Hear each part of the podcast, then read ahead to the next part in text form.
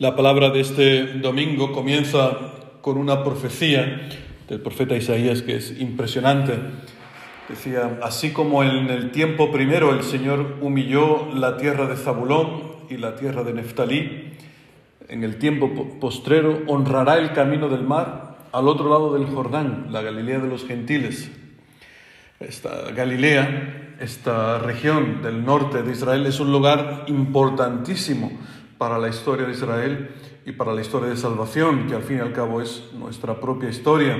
Este territorio, el norte de Israel, ha sido humillado, fue invadido allá por el año 732 a.C. por los asirios y la población fue deportada al exilio y esta zona fue repoblada por los asirios que introdujeron allí sus ritos idolátricos Imaginaos qué dolor para el pueblo de Israel que en la tierra prometida entre la idolatría, es pecar contra el primer mandamiento.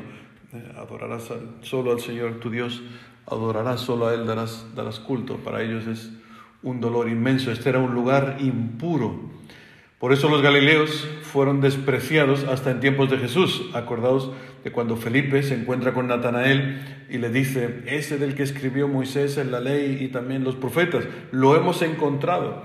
Jesús, el hijo de José, el de Nazaret.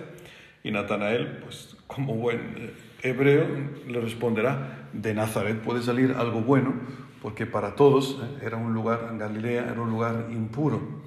Pues precisamente a esta gente humillada, el profeta les anuncia, el pueblo que caminaba en tinieblas vio una gran luz, a los que habitaban en tierra de sombras de muerte les ha brillado una luz. Multiplicaste el gozo, aumentaste la alegría. Imaginaos qué promesa tan fantástica. Y no por casualidad en esta tierra humillada, en esta tierra despreciada, en esta tierra impura comienza Jesucristo su ministerio público. Jesús, decía el Evangelio, se retiró a Galilea, dejando Nazaret, se estableció en Cafarnaún, junto al mar en el territorio de Zabulón y Neftalí. Nazaret estaba en la zona de Zabulón y Cafarnaún en la zona de Neftalí. Jesús recorría, decía el Evangelio, toda Galilea, enseñando en sus sinagogas, proclamando el Evangelio del reino y curando toda enfermedad y toda dolencia en el pueblo. Él, en Él se cumple esta palabra de Isaías. Él es esa gran luz que ilumina las tinieblas y las sombras de muerte. Y esta palabra es bellísima porque aunque estas palabras se refieren al pecado, las tinieblas, las sombras de muerte, son palabras muy duras, pero son palabras que están cargadas de esperanza, porque la sombra, las tinieblas, no es la oscuridad absoluta.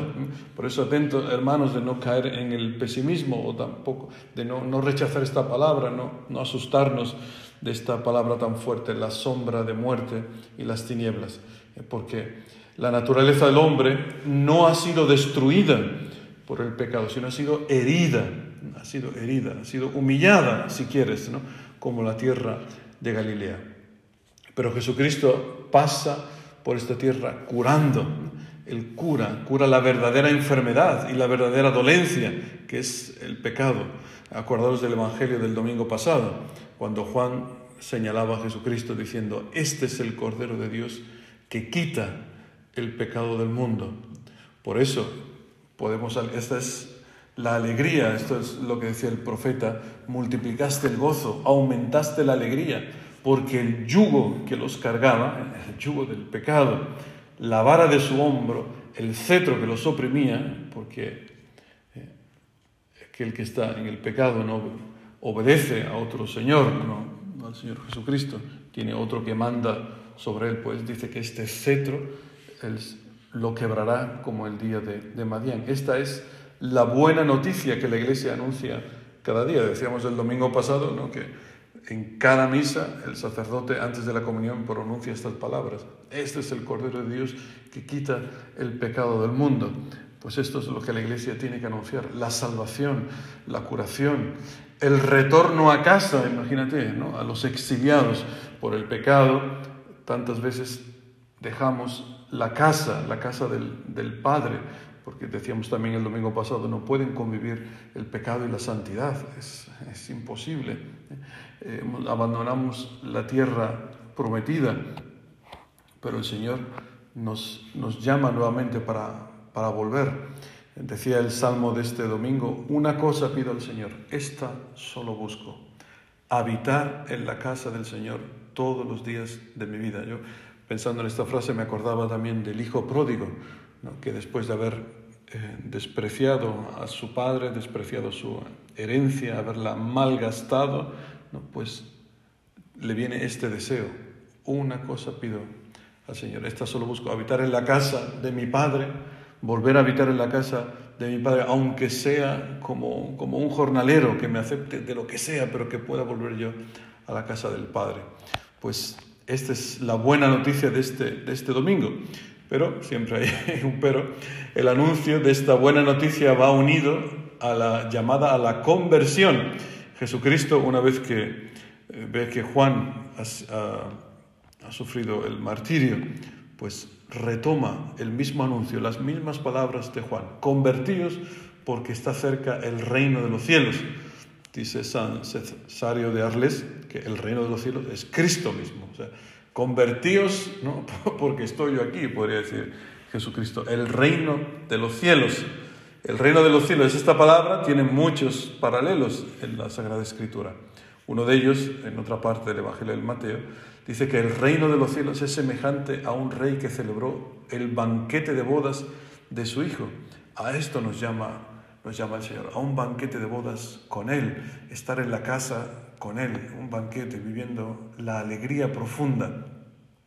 Y somos invitados por, por, por, la iglesia, estos siervos, que dice el Evangelio, que salen a los caminos y que reunieron a todos los que encontraron, malos y buenos, y la sala de bodas se llenó de comensales. Estamos, todos estamos llamados a seguir a Jesucristo, a estar, a estar con Él. Pero dice este Evangelio una cosa muy fuerte, que entró el rey a ver a los comensales y al notar que había allí uno que no tenía traje de boda, le dice, amigo, ¿cómo has entrado aquí sin traje de boda? Pues él se quedó callado. Entonces el rey dijo a los sirvientes, atadle de pies y manos y echadle a las tinieblas de fuera. Allí será el llanto y el rechinar de dientes, porque muchos son llamados, más pocos escogidos. Este, este traje de boda, importantísimo, dice Orígenes, que cuando entró Jesús vio a uno que no había mudado, o sea, que no había cambiado sus costumbres, seguía viviendo como el hombre viejo. Y este es el problema de los corintios, era la segunda lectura de este domingo. Los corintios ven en el cristianismo, dice, decía eh, Joseph Ratzinger, antes cuando era todavía cardenal, comentando este, esta palabra, los corintios ven en el cristianismo una interesante teoría religiosa y toman aquello que va de acuerdo con sus gustos y sus expectativas. O sea que el principio en, el, en, virtud al cual se, se unen al cristianismo es siguiendo una inclinación personal.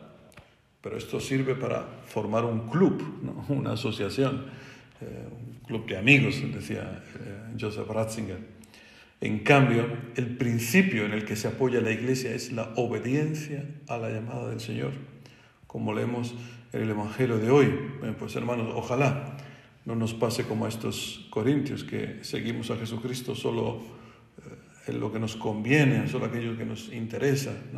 Tantos hablan de mi fe, ¿no? nosotros seguimos la, la fe, la fe de, Jesucristo, la fe de los apóstoles. ¿eh? Ojalá tomemos una decisión de, de, seguirle a pesar de nuestra debilidad, no importa, pero seguirle e imitar el ejemplo pues, de Pedro, Andrés, Santiago y Juan, los apóstoles del Evangelio de hoy, que dice, inmediatamente dejaron las redes, inmediatamente dejaron la barca y a su padre y lo siguieron. Pues que así sea.